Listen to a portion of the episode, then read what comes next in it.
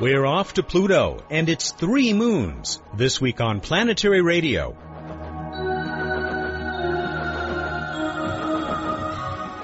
Hi everyone, welcome to Public Radio's travel show that takes you to the final frontier. I'm Matt Kaplan. Alan Stern returns to our microphone to talk of the ninth planet at what we used to think was the outer edge of the solar system. Alan is in Florida making final preparations for launch of the New Horizons mission, our first human emissary to Pluto. He'll also talk about his recent co-discovery of two new moons circling that cold ball. And Bruce Betts hungers for your attention and lunch in What's Up. We've also got a planetary radio t-shirt for this week's Space Trivia Contest winner. Let's see what's happening around the solar system. Our first stop is a rock about 180 million miles away from home. Has Hayabusa touched down on asteroid Itokawa? The answer to that question was unclear as we were assembling this week's show. We do know that the troubled but plucky little Japanese probe got close and may have even succeeded at collecting some bits of Itokawa. Even as scientists continue to analyze incredibly complex radar data from the European Space Agency's Mars Express orbiter, the spacecraft has switched from looking for subsurface water to an examination of the Martian ionosphere. You can learn more about the status of its extended mission at planetary.org. The latest NASA ambassador of exploration got his moon rock last week.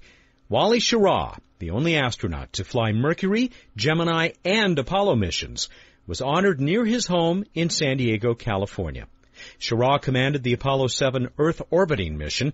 Later, he sat at Walter Cronkite's side as Apollo 11 landed on the moon. There was no announcement about whether Paul Haney is still a turtle. Lights, camera, action. Emily Lakdawalla is back this week to explain how engineers take some of the most amazing movies in the history of rockets. I'll be back with Alan Stern in a minute.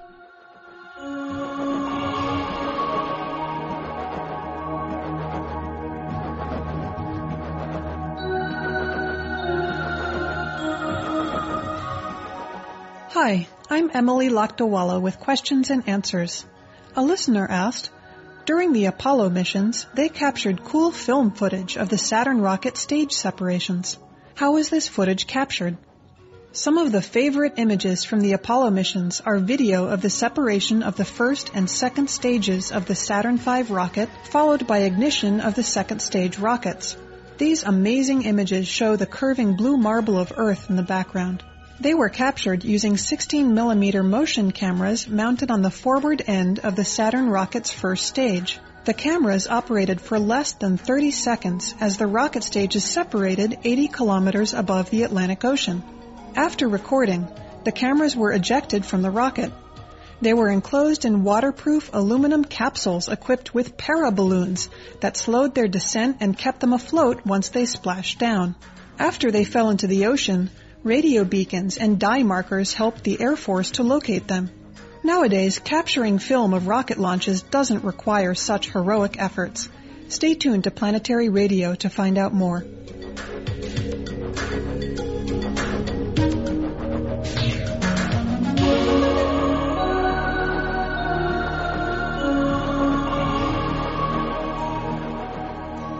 It was a long and difficult road getting this far, but we may now be less than two months from the launch of the fastest spacecraft in history.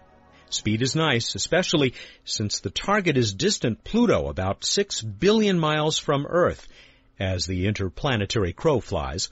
Alan Stern is principal investigator for the New Horizons mission. He also serves as executive director of the Space Science and Engineering Division of the Southwest Research Institute in Boulder, Colorado. Not surprisingly, we found him making final preparations at the Kennedy Space Center. Before getting to New Horizons, I congratulated Alan on his discovery last summer of two new moons of Pluto, so far known only as S slash 2005 P1 and P2. Alan, welcome back to Planetary Radio. Uh, sounds like your little spacecraft is going to have uh, more to look at once it reaches Pluto. Yeah, it's the kind of problem we look forward to talk to us a little bit about this discovery of what certainly appears to be two moons, although I guess that's not fully confirmed yet to the to the uh, SAT IAU Right. Uh, a team led by Hal Weaver and myself, with uh, seven other astronomers, planetary scientists, uh, put in a proposal to the Hubble Space Telescope to look for uh, additional satellites of Pluto. Proposal was eventually accepted. Uh, the observations took place last May, just uh, a little over six months ago.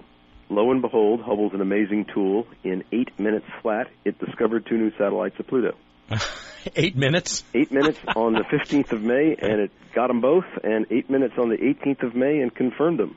All right, and just as amazing to me is these things are tiny. Well, they're not so small. You know, they're, they're the larger of the two could be as large as a hundred miles across. They're they're uh, they're small Well- compared to Pluto, but they're not. You know, it take you a while to walk across or drive across. No, when I say tiny, I mean in relationship to how far away they are. That that the Hubble was able to find these objects, and apparently very easily, at that kind of distance. I mean, we're getting pretty good at this. They're very faint, and uh, they're next to something much brighter. Pl- Pluto is uh, less than two arc seconds away and almost 10,000 times brighter. And you have every reason to believe that these objects are indeed moons because they're traveling along with Pluto, right? Right. I tell you what. Uh, what the evidence is, we see them clocking around Pluto. Unlike, uh, for example, what you would expect uh, a Kuiper Belt object that just happened to be in the background, or an asteroid do. We make the assumption that they're in an orbit like Pluto's well-established moon, Charon's, that it's in the same orbital plane, and that the orbits are circular. And when we plot where those orbits would fall, it goes right to the positions that we got in the HST data. Smack on. So then Wow. that that leads us to believe they're probably real. We went back to old HST data of another team member's, Marc Buie's, from 2002. His data wasn't as uh, uh, as sensitive, but lo and behold, in the places where those orbits lie, there are little bright dots right on the orbit line. Back in 2002, right where you'd expect, and at that point, uh, we decided it was pretty close to checkmate. We should go public. Mm. You ever you ever stop and think of uh, Galileo as like a, a close personal colleague, uh, suddenly realizing that these two little dots of light are are gravitationally tied to a much bigger one? Uh, Matt, I have to say no. I've never thought of Galileo as a pers- personal colleague, but Well- I'm flattered. Thank you. Yeah, you're welcome. It is certainly very significant and exciting to find these additional objects as we learn more about the Kuiper Belt that Pluto is on the edge of, of course. Are they going to tell us more about Pluto? I think they're going to tell us a lot more about the origin of the Pluto-Charon system. Uh, for one thing, the satellites are caught in resonances, uh, resonant orbits that, that have periods that are even number multiples of Charon's. They're probably related to the Charon forming event. They're probably debris that got trapped in other orbits. Wow. um, that was a part of that event.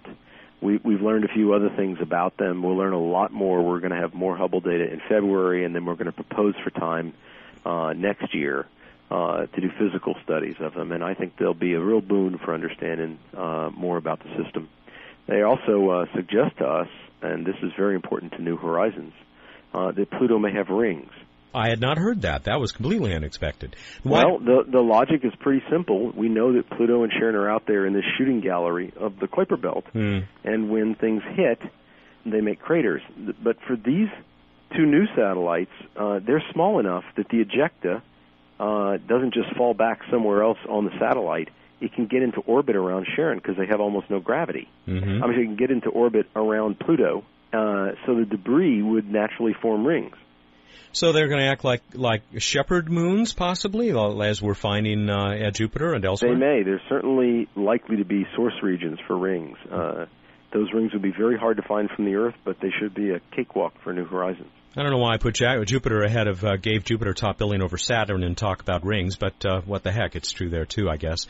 You've called this uh, this region of space, this region of our very own solar system, the Kuiper Belt, a wild and woolly place, and uh, apparently you're getting a lot of agreement from uh, from other uh, scientists entirely independent of your projects. No, I'm not surprised. It's really the, the further out we go away from the sun, the the grander and grander the exotica. You know, we've had uh, Mike Brown from Caltech on recently, Mhm. and uh, he, of course, is I, I would guess, is excited about you about what we may find out there, and he's finding some pretty big rocks himself. And uh, he thinks that eventually we may just find, he's willing to put money on this, that we're going to find something um, Mars sized out there. Well, that makes him about number 10 in line for that. uh, uh, 15 years ago, I was publishing papers in Icarus to just that effect that we should find things Earth sized, in fact. And there's pretty good smoking gun evidence as to why. When we return, Alan Stern will give us a status report on New Horizons departing for Pluto, its moons, and beyond in just a few weeks. This is Buzz Aldrin. When I walked on the moon, I knew it was just the beginning of humankind's great adventure in the solar system. That's why I'm a member of the Planetary Society, the world's largest space interest group. The Planetary Society is helping to explore Mars. We're tracking near Earth asteroids and comets we sponsor the search for life on other worlds, and we're building the first ever solar sail. We didn't just build it. We attempted to put that first solar sail in orbit, and we're going to try again. You can read about all our exciting projects and get the latest space exploration news in depth at the Society's exciting and informative website, planetary.org. You can also preview our full color magazine, The Planetary Report. It's just one of our many member benefits. Want to learn more? Call us at 1-877-PLANETS. That's toll free 1-877-752-6387. The Planetary Society, exploring new worlds. Welcome back to Planetary Radio. Our guest is Alan Stern, Executive Director of the Space Science and Engineering Division of the Southwest Research Institute and Principal Investigator on the New Horizons mission to Pluto and the even more distant Kuiper Belt. I asked Alan to put this new spacecraft in the context of past planetary exploration missions. Well, New Horizons is uh, is a mission in the spirit of the original Mariners and the uh, Pioneers and and uh, Voyager mission. It's uh, the first time since really since Voyager left in the late 1970s that we've sent an expedition to reconnoiter a new planet. It is a flyby mission, but I think you and others have pointed out that you're going to actually have quite a bit of observation time as you uh, reach Pluto.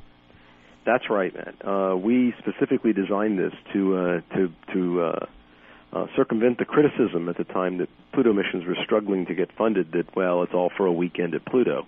In fact, uh, we have uh, very sensitive instruments, long focal length cameras, etc., that will turn this into a five-month encounter with the Pluto system. Uh, using these instruments, you hope to reach Pluto, I guess, I mean, there was a lot of emphasis, uh, uh, particularly on the political side, that we needed to get this mission on its way before Pluto gets much farther away from the Sun in its regular orbit. Are you going to get out there before the atmosphere is all frozen out? We're going to try. Um, I can't promise you that, uh, but we're sure going to try. No one knows when that atmospheric collapse will take place. There are some models that indicate it could take place while we're en route, and other models that indicate it could be as much as 20 years away. Hmm.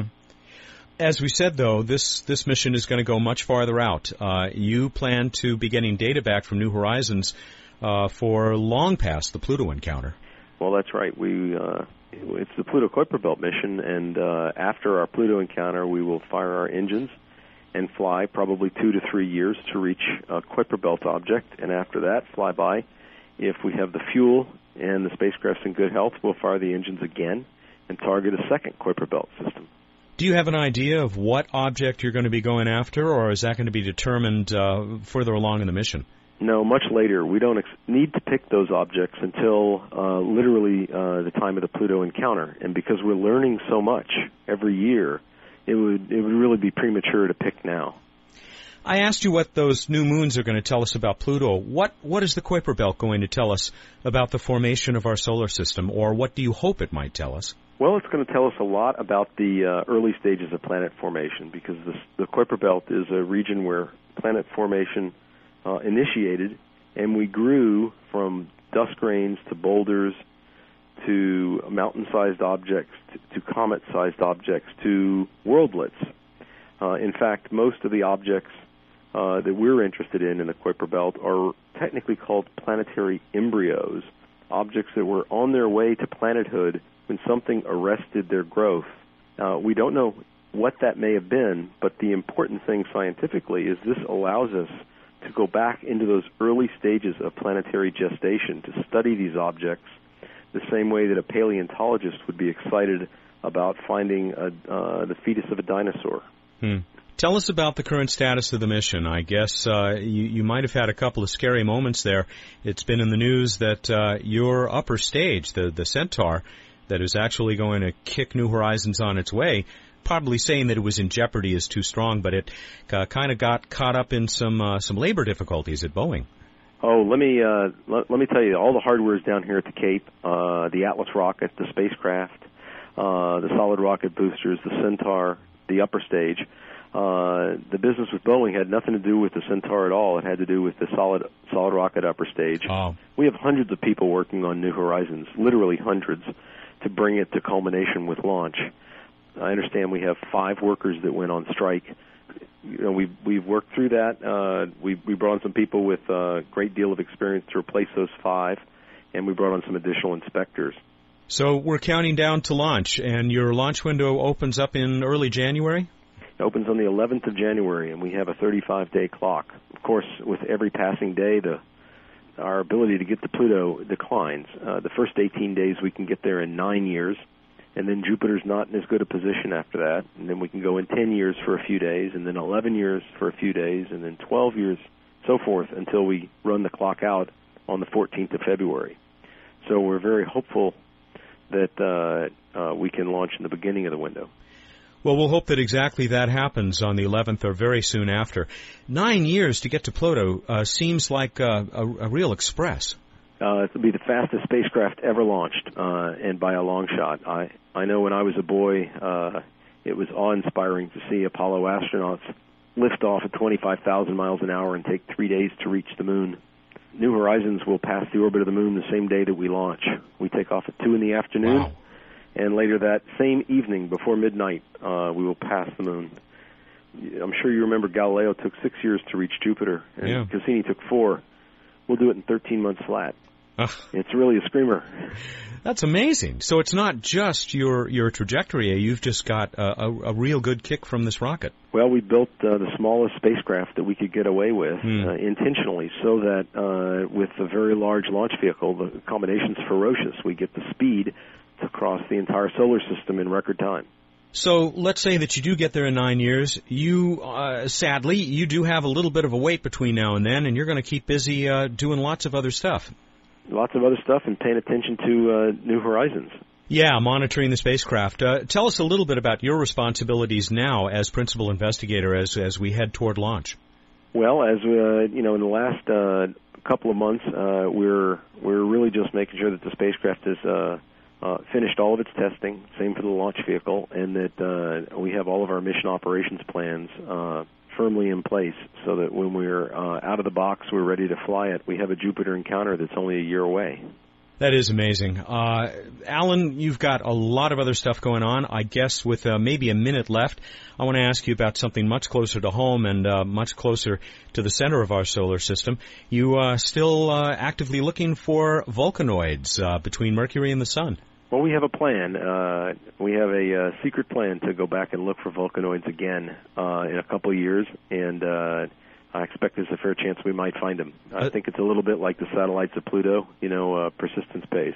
I take it uh, that being a secret plan, you can't exactly talk about it on the radio. Not just yet. Okay, all right. Well, we perceptive. we knew that we'd be having you back soon enough anyway. Uh, good luck. Hope things keep uh, keep moving along smoothly there toward the opening of that launch window on January 11. We will definitely be back to talk to you about this, and uh, it is an extremely exciting mission. And we will uh, let people know that they can visit planetary.org, where you may in fact be listening to this radio program to learn more about the mission. Of course, we'll also put up the uh, link to the New Horizons site there as well. Matt, Uh, thanks for all your interest. Alan, thank you very much and good luck.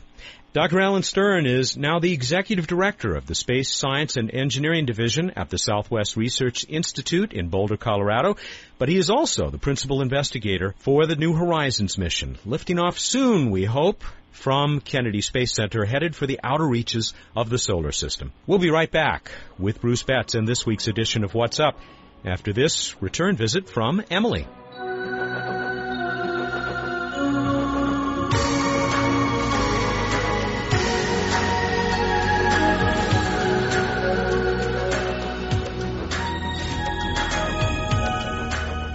Emily Lakdawalla back with Q&A. How do we capture video from launching rockets? There is now a private company called Ecliptic Enterprises that is making a profitable business from putting cameras on launch vehicles. Ecliptic's rocket cams have been mounted to Delta 2s, 3s, and 4s, to Atlas 2s, 3s, and 5s, on Spaceship One, and on the Space Shuttle tank and solid rocket boosters. The cameras are tiny, weighing less than 100 grams, and can radio color images and even sound directly back to Earth as the rocket lifts off, or they can store the data for later download. The information that these cameras return as a routine part of space launches will be of incalculable value in diagnosing the causes of launch vehicle mishaps. They will also give human watchers the vicarious thrill of soaring into space. Got a question about the universe? Send it to us at planetaryradio at planetary.org. And now here's Matt with more Planetary Radio.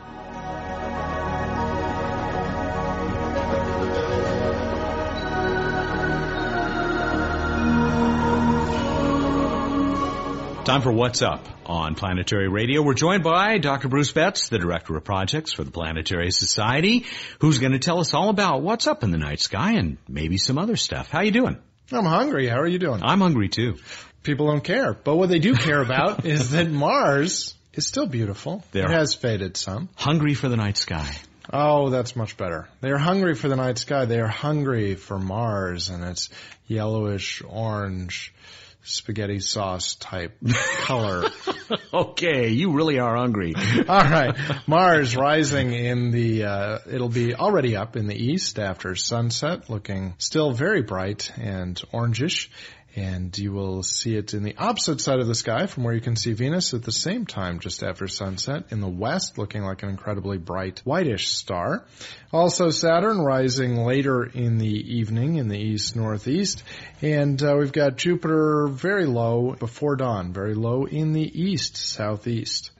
Uh, we do have a meteor shower coming up in uh, a couple weeks, depending on when you're listening to this. The Geminids will peak on December 14th, uh, one of the best traditional meteor showers of the year, uh, sometimes up to uh, 40 to 60 meteors per hour, but uh, it's near a full moon this year, so it's going to be tough to see. Oh. Still, you can go out there and stare at the sky, relax, and watch for meteors. We'll also have another meteor shower uh, in early January that won't have a full moon, so we'll And you'll keep you remind me. You'll remind us of these. Yeah, I'll okay. check back with on both of those.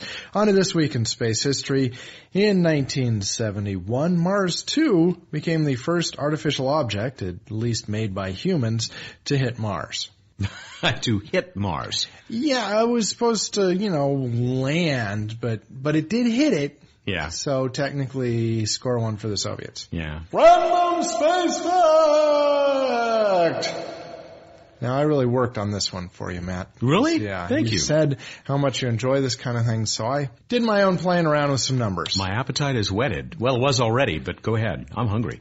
all right, all right. Well, if you're hungry, then if you picture yourself as a giant ball of food, that won't be helpful. Mm-hmm. Like, like, But okay. Okay, but if the sun were as big in diameter as I am, so Yeah. six feet, 1.82 meter, meters, if I were just extending my arms and surrounded by sun, the earth, the earth would be about the diameter of a U.S. penny, Wow. or about a marble, the size of a, of a marble. I see. I, you're right. I do love this stuff. Common terms of measurement. Uh, When you put it in the, you know, the bread box uh, metaphor. I, I just love this stuff. Bread box is somewhere in between. But I've got more for you because that, how far away would you have to put that in our scale solar system? Oh, wow. You'd have to put it uh, over 200 yards away, over two football fields, no matter what kind of football you're playing. Let's do this after lunch. All right, I see what you're saying. We can move on. You sure you don't want to know how far the No, no, nearest no, star no. I'm would be? saying we should do this after lunch. You'll be the sun, and Okay. I'll go out 200 yards. We'll put a penny down.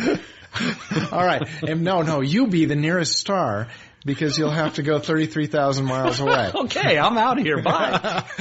so basically, the nearest star at that scale would be it's really far away. Space so as far as the, uh, I guess that was really my point. Okay, moving right along to the trivia question. We asked you how many parsecs in a light year. Trick question. Well, Not really. I mean, it's a legitimate Not if you answer. bond with fractions or decimals. That's right. Yes, it does. It's different than people would normally ask because that's the kind of people we are. We we did have a couple of people who were disturbed by this. This is because they knew quite accurately that there isn't more than one parsec in a light year.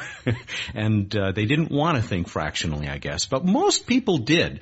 And we also got people who uh, told us uh, quite precisely, some out to like 12 decimal points, how many parsecs are in a light year. Should I tell you about our winner?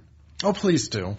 It's Ian Chapman of Hartford in the United Kingdom. Ian, who got it right, 0.306 parsecs in a light year.